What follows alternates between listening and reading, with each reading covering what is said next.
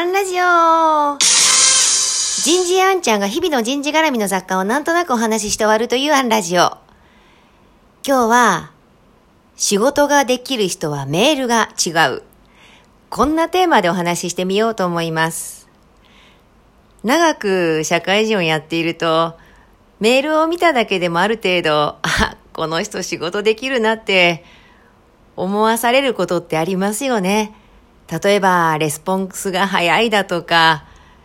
メールの本文が簡潔で分かりやすいとか。ただ私はある程度表題を見れば分かると思っています。例えば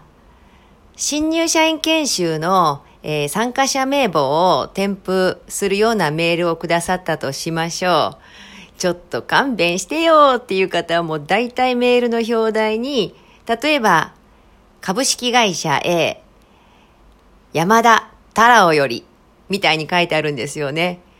もう検索しようとしてその方のメールアドレスで検索をかけると、もうザーッと過去その方からいただいたメールの表題が並ぶわけですが、株式会社 A 山田太郎より、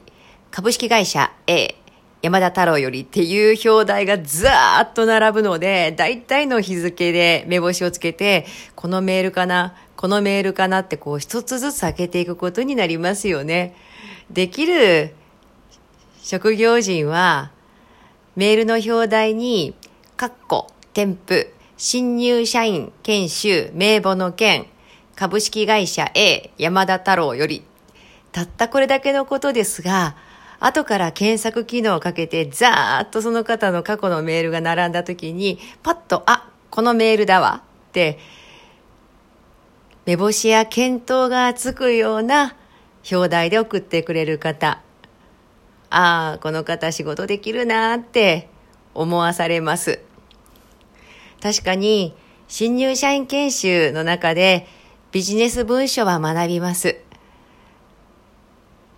記者ますますご留生のこととお喜び申し上げますみたいな定型文をきちっと覚えることも大事なんですが、ビジネス文書の目的は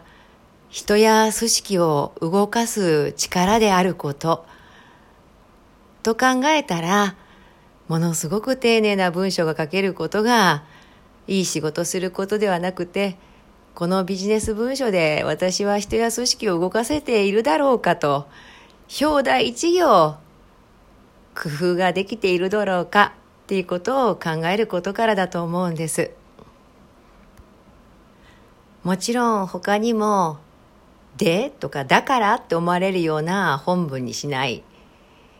結論から書くだとか、いただいたメールの長さと同じぐらいのメールの長さで返すと感情に寄り添えるだとか、フッターで分かりやすく連絡先を添えるとか、それはいろんなメールのテクニックはあると思うんですが、